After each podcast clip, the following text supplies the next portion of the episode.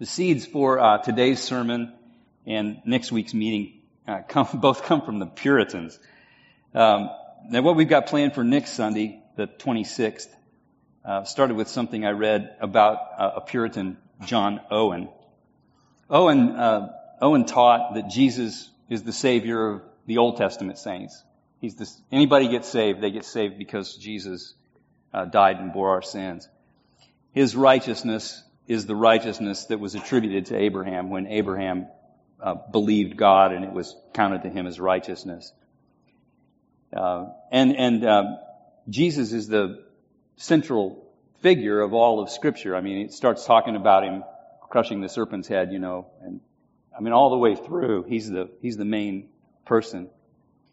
So when he when Owen was emphasizing Jesus, um, it raised questions for some people as to whether this diminishes or slights God the Father and God the Holy Spirit. And Owen had an answer for this question. First of all, the Holy Spirit loves to testify to the glory of the Father and the Son. Um, sometimes people, I've heard people complain that the Holy Spirit doesn't get enough attention, but actually, the Holy Spirit's really not looking for attention. The Holy Spirit is constantly drawing attention to the goodness and glory of the Father and of the Son. And uh, so, and then the Father delights in the Son and speaks from heaven to draw attention to him and, and to declare his pleasure in him. And Owen suggests that it's in our magnification of the Son that we'll become like the Father. In other words, to be godly is to love Jesus. The essence of godliness is, is love for the Father's beloved Son. And our increasing love for the Son will manifest in increasing praise and in more perfect obedience to him. And we should be, we should be increasingly attentive to Jesus. We should declare the perfections of his character and of his works. This makes us more like the Father. Far from feeling slighted, the Father is delighted when we delight in the one in whom he delights. So as I thought about this, I, I imagined a meeting in which we did nothing but sing songs about Jesus and declare the truth about Jesus, the wonders of him who brought us out of darkness and into his marvelous light, the one who's the image of the invisible God and upholds all things by the word of his power. He's the Lamb of God who takes away the sins of the world. All, all authority in heaven and on earth has been given to him. He's the maker of all things. Nothing was made apart from him. Things like that. So I talked with Jerron about it, and, and we came up with this plan for next Sunday, which Jerron named, I love the name, we're calling it an exaltation of Jesus. So here's what, here's what, and you know, we're going to sing songs. All the songs are about Jesus. I've got a, a list, you know. He's Jesus, the friend of sinners. Jesus, only Jesus. Jesus, we love you. Jesus loves me, this I know, for the Bible tells me so. Shine, Jesus, shine. I, my Jesus, I love thee. I mean, there, there's a lot of songs about him, so we can't sing them all, but we'll sing some of them. And then the other thing that we want to do is get lots of contributions from lots of people. Short contributions from the many. So in our meetings, you, you've seen it already happen today. People come up, they talk to the anchors, and then they speak to the church. They pray or read a scripture or share something.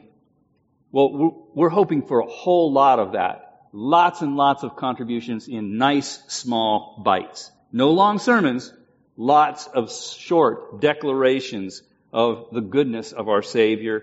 You can quote scripture. You can quote lyrics from songs we no longer sing, you know, like old hymns that we don't sing here anymore, but you could still say, what I want to say is, all hail the power of Jesus' name. Let angels prostrate fall, you know, bring forth the royal diadem and crown him, you know. Isn't that good to hear? So that kind of stuff. And, and brief testimonies would be great. Here's what he did for me. He, he healed me. He saved me. You know, keep him, keep him short, but we want a lot of them. And then, you know, they're, they're like his various names. His names. He's got multiple names and they're all really good. His titles, various descriptions of him.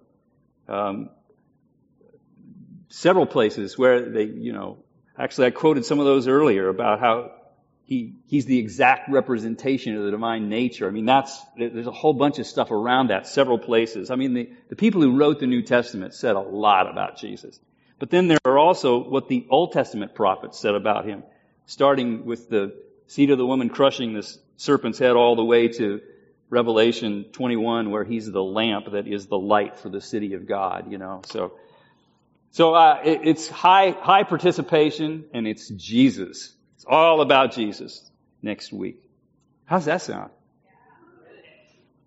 Um, because we're going to be singing a whole lot and making a lot of noise, we're not going to have our our classes for the two older groups. We'll still have a toddler nursery, but kids who are Uh, in classes right now will be with us, uh, and they may have something to say too about uh, their love for Jesus. So um, that's next week. The following weekend, John and, and uh, Linda Lanferman will be here, as as you just heard, and they'll be doing that marriage seminar. And Mary and I have really benefited from being in other contexts where John and Linda talked about marriage. They're they're they're they're wise, and they're very open and honest, and have just been tremendously helpful over the years to many people in talking about marriage. So I would encourage you to uh, sign up for that if you have not done so. Uh, so that's that's on uh, on the second. And then on the third, John will preach, and, and I'm looking forward to that too. We've got rich history. Um, in years past, John made massive investments in the church here and helped us through all sorts of things. And so uh, I'm really glad to have him back among us uh, here in a couple weeks.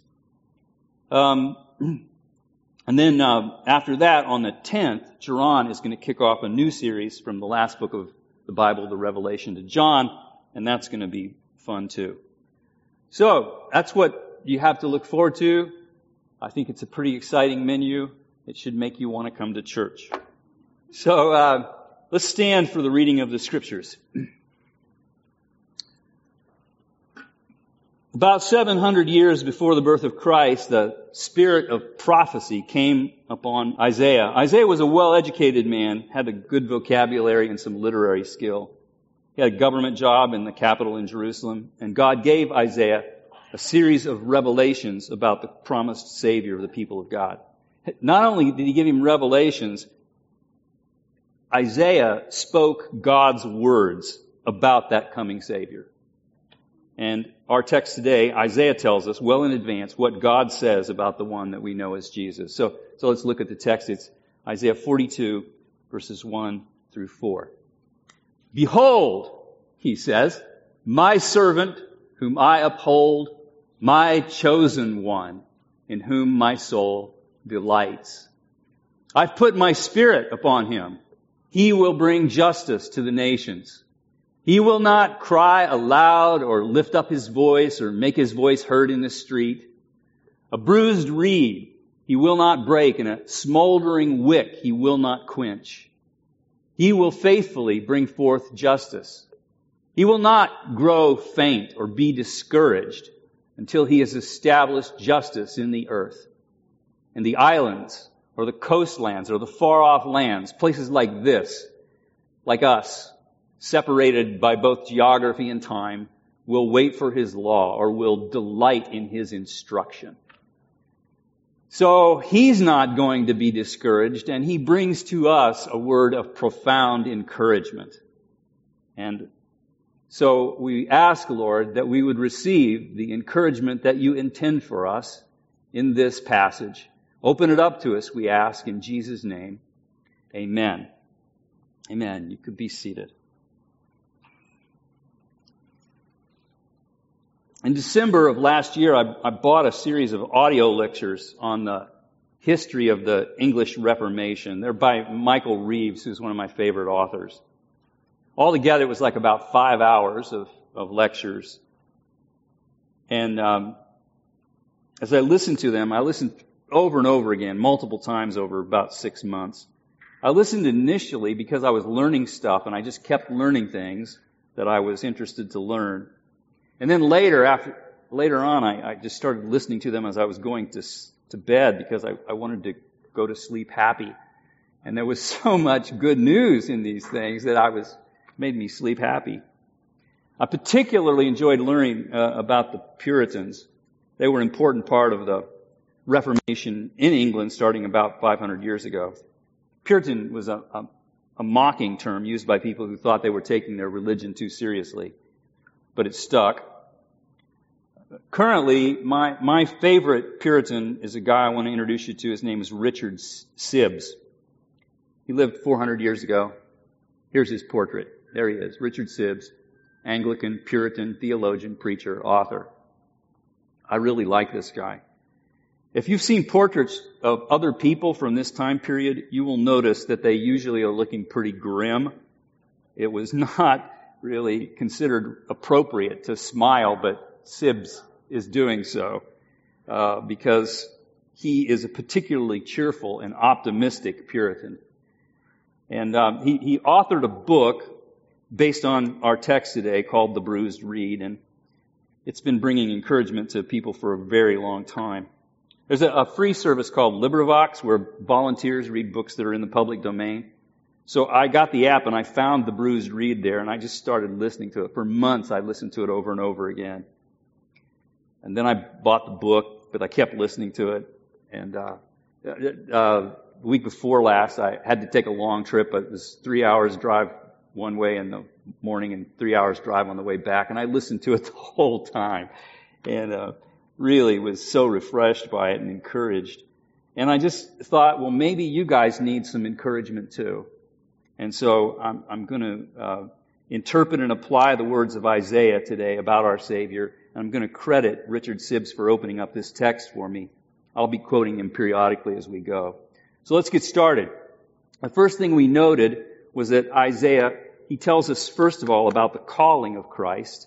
And then he tells us how the Christ will carry out his calling, his, his manner of service, how he's going to go about doing what he was assigned to do. And um, so first his calling, and his calling was to be a servant. Behold my servant. Here's what Sibbes says about that. He says, Christ was God's servant in the greatest piece of service that ever was. He was a chosen and choice servant who did and suffered all by the commission from the Father.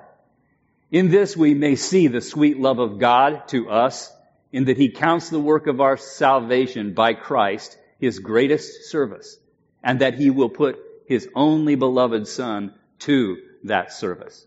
So this is this is the this is the good news. This is gospel news here about who the Christ uh anticipated in advance, what he was going to be, what he would do. And so it's it's appropriate that uh, forty-two one begins with the word behold, because he's basically saying, look, look at this one. Look at who I'm sending to take care of things. Uh, look at him, the Lamb of God who takes away the sin of the world. Turn your eyes upon Jesus. Look full in his wonderful face. Uh, fix your eyes on Jesus. He's the author and the perfecter of faith. He, he's, he's worth paying a lot of attention to. I mean, we can't, we can never devote too much attention to Jesus, the Christ. So that's, that's the, uh, he draws attention to him, and then he tells us, he's going to tell us how he goes about his, his service. And to do that, I want to look at a New Testament passage. Isaiah's words were confirmed as being fulfilled by uh, one of Jesus' disciples, Matthew, in chapter twelve of his gospel. Let's, let's look at that. It says that Jesus withdrew. Many people followed him. And he healed them all, and he ordered them not to make him known. This was to fulfill what was spoken by the prophet Isaiah. Behold, my servant, whom I have chosen, the one I love and whom I delight.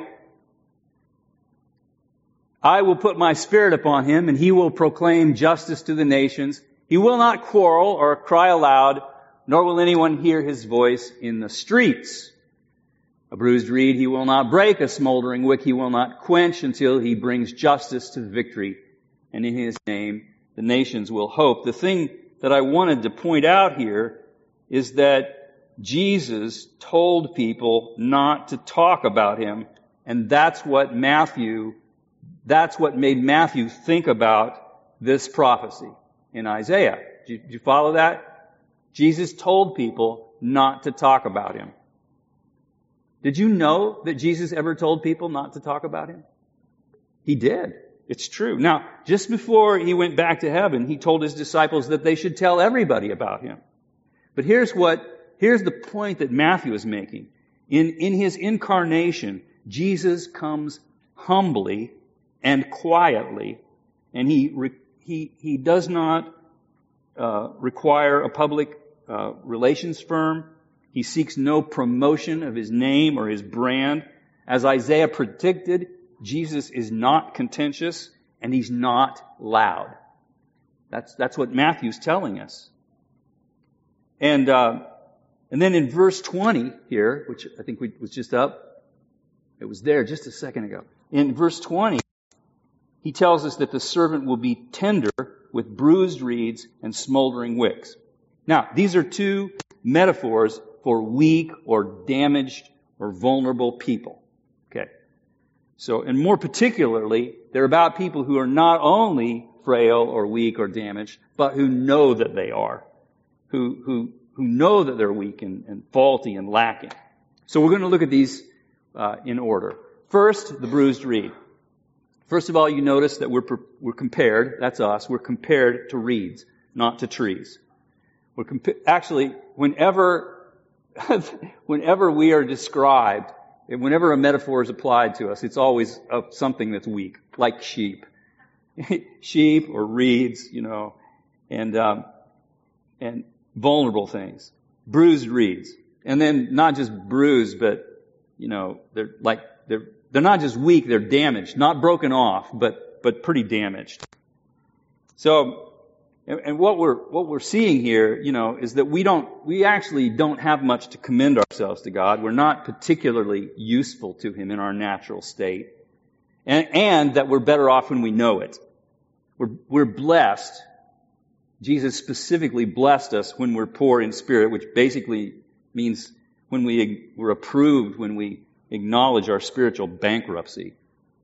So, when the when the text says that the servant won't break the bruised reed, it actually says less than could be said about Jesus. So, to state it in positive terms, I mean, he won't do this, that's a negative, but to state it in positive terms, Jesus declares and demonstrates his love for the bruised and the broken. Jesus came to bind up the brokenhearted. Jesus came to bring good news to the poor. Jesus said, "Come to me, all you who are weary and, and heavy laden, and I will give you rest." Jesus was criticized more than once for spending too much time with messed up sinners and marginalized people. Jesus was deeply moved. One time Jesus looked out at a whole crowd of people who'd gathered around him, and he said, it says in the Bible that he was moved deeply in his spirit because he recognized them as being like sheep without a shepherd, which means leaderless, unprotected, weak, vulnerable. And he was moved by that, that reality about the state of humanity. Jesus, Jesus never turned away anybody who sought him out. Jesus shed tears for those who shed his blood. The author of the New Testament book of Hebrews tells us that he suffered when tempted so that he could better comfort and support those who are tempted. Are you thankful for that? I mean, he knows what it's like. He suffered so that he could be a better help to you in your own struggles and difficulties. How good of him. He currently is in heaven making intercession for weak Christians. That's good news. That is such good news. Jesus had a particular interest in ordinary people and weak pro- people and people with problems and messed up people. People like us. People like us. Jesus, Jesus is the most tender-hearted human that ever lived. He's the embodiment of mercy. Here's a, here's a quote from Sibbes. He says, "Surgeons will lance and cut, but not dismember. A mother who has a sick and self-willed child will not therefore cast it away. And shall there be more mercy in the stream than in the spring? Shall we think there's more mercy in ourselves than in God who plants the affection of mercy in us? Isn't that good? He's always going to be better than us at everything. He's the source of all that's good. Source of all that's good. And then, and then this is important about bruised reeds. God may, for a variety of reasons, sometimes bruise us himself. And I, I'll just mention some of the reasons why he does that. First of all, we need bruising because reeds need to know that they are reeds and not oaks. And God may allow us to experience temptations and troubles and pains just to show us how frail we are. And, and disciplines expose our weakness so that we might know that we're only alive at all by the mercy of God. And when our weakness is ex- exposed through failure, God, the gospel becomes very good news for us. If you have been living what you regard to be a pretty good moral life for a few weeks and can't remember any of your sins, you can begin to feel pretty happy about yourself. But when, when your failure is exposed, when your, when your weakness is exposed through failure, the gospel, it becomes really good news. You're really, really happy to abandon whatever fig leaves you've come up with and hide yourself in Christ, who is your righteousness. So, So that's another way, the reason God may bruise us. I was talking through this about God bruising us with some others in the office, and Lynn Fleshman shared a quotation that she'd found recently from another uh, long ago Puritan, Samuel Rutherford. Here's what he said. Rutherford said, "Yea, when Christ in love giveth a blow, it doth a soul good, and it is a kind of comfort and joy to it, to get a cuff with the lovely, sweet, and soft hand of Jesus." Can you, can you relate to that? Isn't that good? I want to like read it again. "When Christ in love giveth a blow, it does a soul good. It's a, it's a kind of comfort and a joy to it, to get a cuff with the lovely, sweet, and soft hand of Jesus." When mature disciples get bruised, it might help the younger ones be less discouraged by their weakness. That's another uh, value. Peter told Jesus, "Hey, if everybody forsakes you, I will not." And a few hours later, he was bruised and weeping over his failure. And Jesus didn't give up on him. Jesus restored him and told him to care for his sheep. And this should encourage us. This should, this should bring us encouragement. Peter was one of the disciples. He messed up really bad. Doesn't that bring you a little bit of comfort? Sibbes again writes, he says here, uh, "The people of God cannot be without these examples. The heroic deeds of those great worthies do not comfort the church so much as their falls and bruises do." And I find that to be true of me. I mean, one of the things that, I may talk about him again later, but one of the things that comforts me when, when, When I'm feeling like I have messed up and I'm not very good, I'm not a very good Christian. And then I, I think about guys like David, who God called a man after his own heart, and that guy did some awful stuff. You know, I mean, he outsinned me in, in significant ways, you know, and, and yet God, God never, like he, he said, I'm, I'm, you're gonna, your descendant's gonna, he made a covenant with him and he never said, "Oh, forget about that." He never, he never abandoned him. I mean, these, these, the, the failures of, of our heroes really do bring comfort to us. They, they show us how, how determined God is to stick with his people. So, I like this one too, this next quote from him, which is along the same lines. He says, "Ungodly spirits, ignorant of God's ways in bringing his children to heaven, censure broken-hearted Christians as miserable persons, whereas God is doing a gracious good work with them. It's no easy matter to bring a man from nature to grace and from grace to glory, so unyielding and intractable are our hearts." We really do need the discipline of the Lord. Good parents discipline their children, and our Father kindly and graciously disciplines us. But then, then the second of the two metaphors, the smoldering wick. When the wick of a lamp or a candle burns brightly, there's little or no smoke. But when the oil or the wax fueling the fire gets low, the, the wick will smolder. Now, when it's smoldering, there might be a little light, and there will be offensive smoke. So this is another metaphor describing our weakness, our frail and vulnerability, and it, it's specifically suggesting that there's this kind of mixture in us, that even in our goodness there is weakness. And sometimes our goodness isn't very bright. Even in our faith there is unbelief. I mean, none of you have ever, I'm pretty sure, none of us have ever had as much faith as Jesus wishes we did. I'm pretty sure that's true. Um... Isaiah and Matthew say, are telling us in this metaphor, that when you're low on grace and you're not producing much light, but are producing smoke and look like you're about to glow out and feel like you're close to spiritual death, Jesus won't quench you. Is that good news? That's very encouraging. When this little light of mine isn't shining very brightly and the grace of God at work in me appears low and clouded by doubts, Jesus comes not to finish me off or to set me aside, but to revive me. He will refuel and breathe life into what seems weak, what looks like it's about to go out. Jesus does not despise your weakness. I mean, on the contrary, on the contrary, he tends to be drawn to the weak. In Mark nine, a man uh, brings his demon-oppressed son to Jesus. The boy's profoundly troubled. He recurrently throws himself into fires or into rivers, and the dad's desperate, and he says to Jesus, if you could do, if you can do anything, have compassion on us and help us. And Jesus said, if you can, all things are possible for the one who believes. So of course the kid didn't get healed. Oh wait, no, that's not what happened. That's not what happened. The father said, I believe, help my unbelief.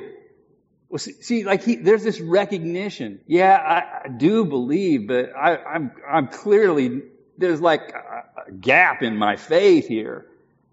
And, and Jesus heals him, heals the boy, and um, gave him what he asked for. Jesus routinely did what people had enough faith to ask him to do, over and over again. If Jesus only accepted followers with perfect faith, he wouldn't have any disciples at all. He, he doesn't speak harshly. You know, Thomas doubted the account that he'd heard of the resurrection. And then when Jesus met up with him, he didn't scold him. He said, hey, Thomas, come over here. Put your hand in this. Put your hand in my side. I, the, the, The, the, all of the disciples of Jesus abandoned him in his hour of need. He met up with them after the resurrection. He didn't even bother to scold them. This is encouraging to me. But sincere Christians are frequently discouraged about their spiritual condition. I mean, I have been, and not too long ago.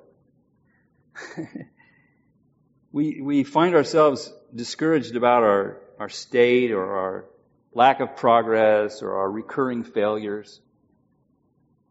And I think it's important to just take a minute and, and, and ask, where where do these where does discouragement come from? Where do discouragements come from? Well, let me tell you. First of all, they do not come from your Father. Because Psalm one oh three, thirteen and fourteen says, as a father shows compassion to his children, so the Lord shows compassion to those who fear him. He knows our frame.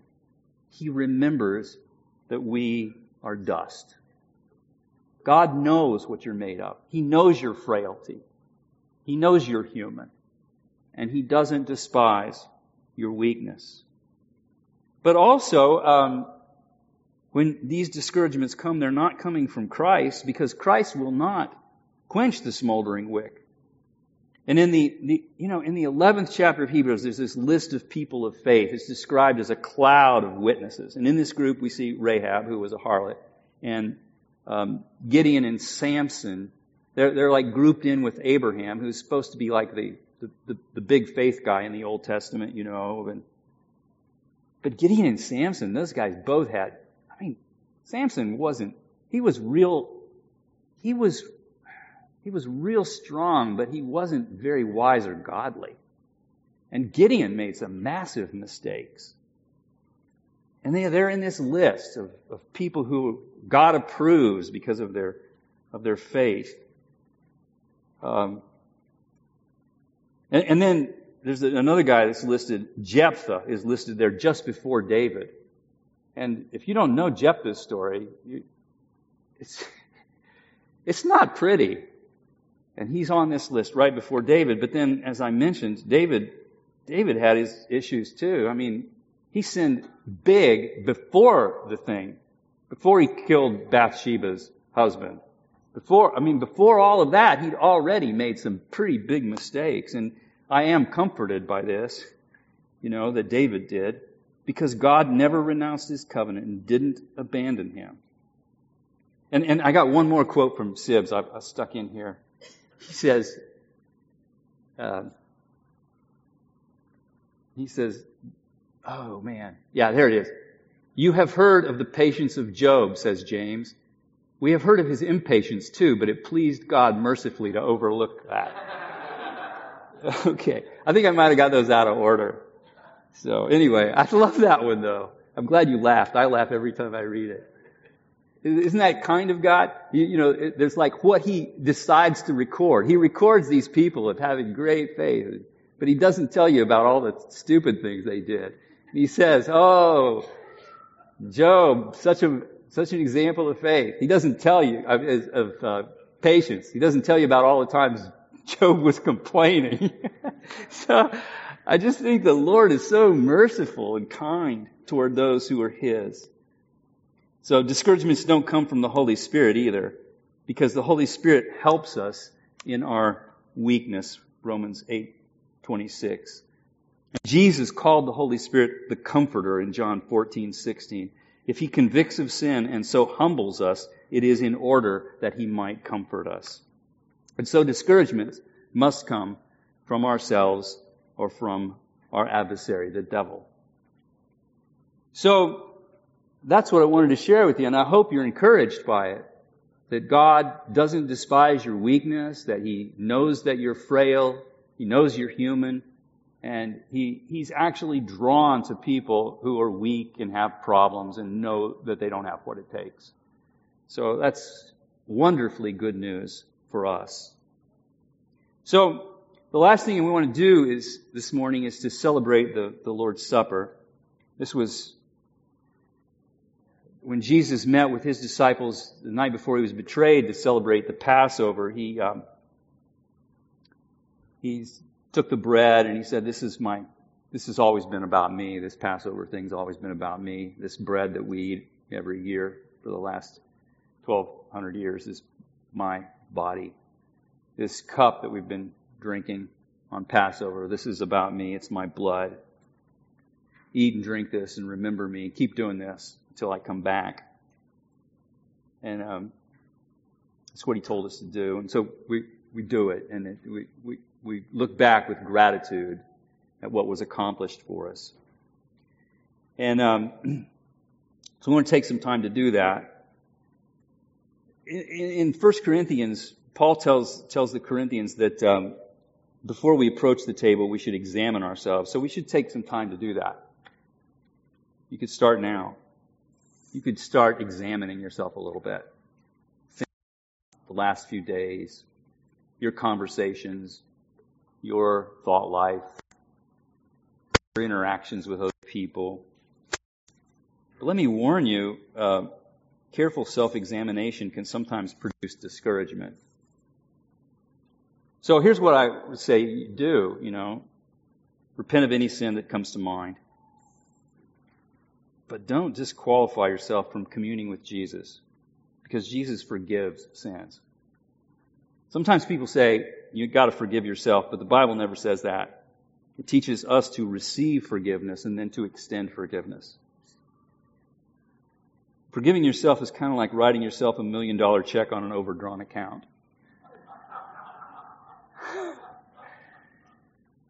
What you need to do is accept the forgiveness of the one who can forgive sins.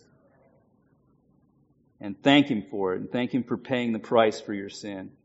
And remember this, your confession will never be as thorough as it ought to be because you don't even really know yourself that well. After your most thorough confession, you will still have faults you have not yet recognized. But Jesus knows your frame, and He knows your weakness, and He's still willing to call you His own. And He's willing, He's happy to see your, you in His house, and He wants to welcome you to His table. It's reminded me of this story in Second Chronicles thirty. The nation had for a long time ignored the celebration of the Passover, and in this passage, Hezekiah was restoring the Passover celebration. And here's what happened. A majority of the people, many of them from Ephraim, Manasseh, Issachar, and Zebulun, Zebulun had not cleansed themselves, and yet they ate the Passover, otherwise than prescribed. For Hezekiah had prayed for them, saying, "May the good Lord pardon everyone who sets his heart to seek God the Lord and the God of his fathers, even though not according to the sanctuary's rules of cleanliness." And the Lord heard Hezekiah and healed the people.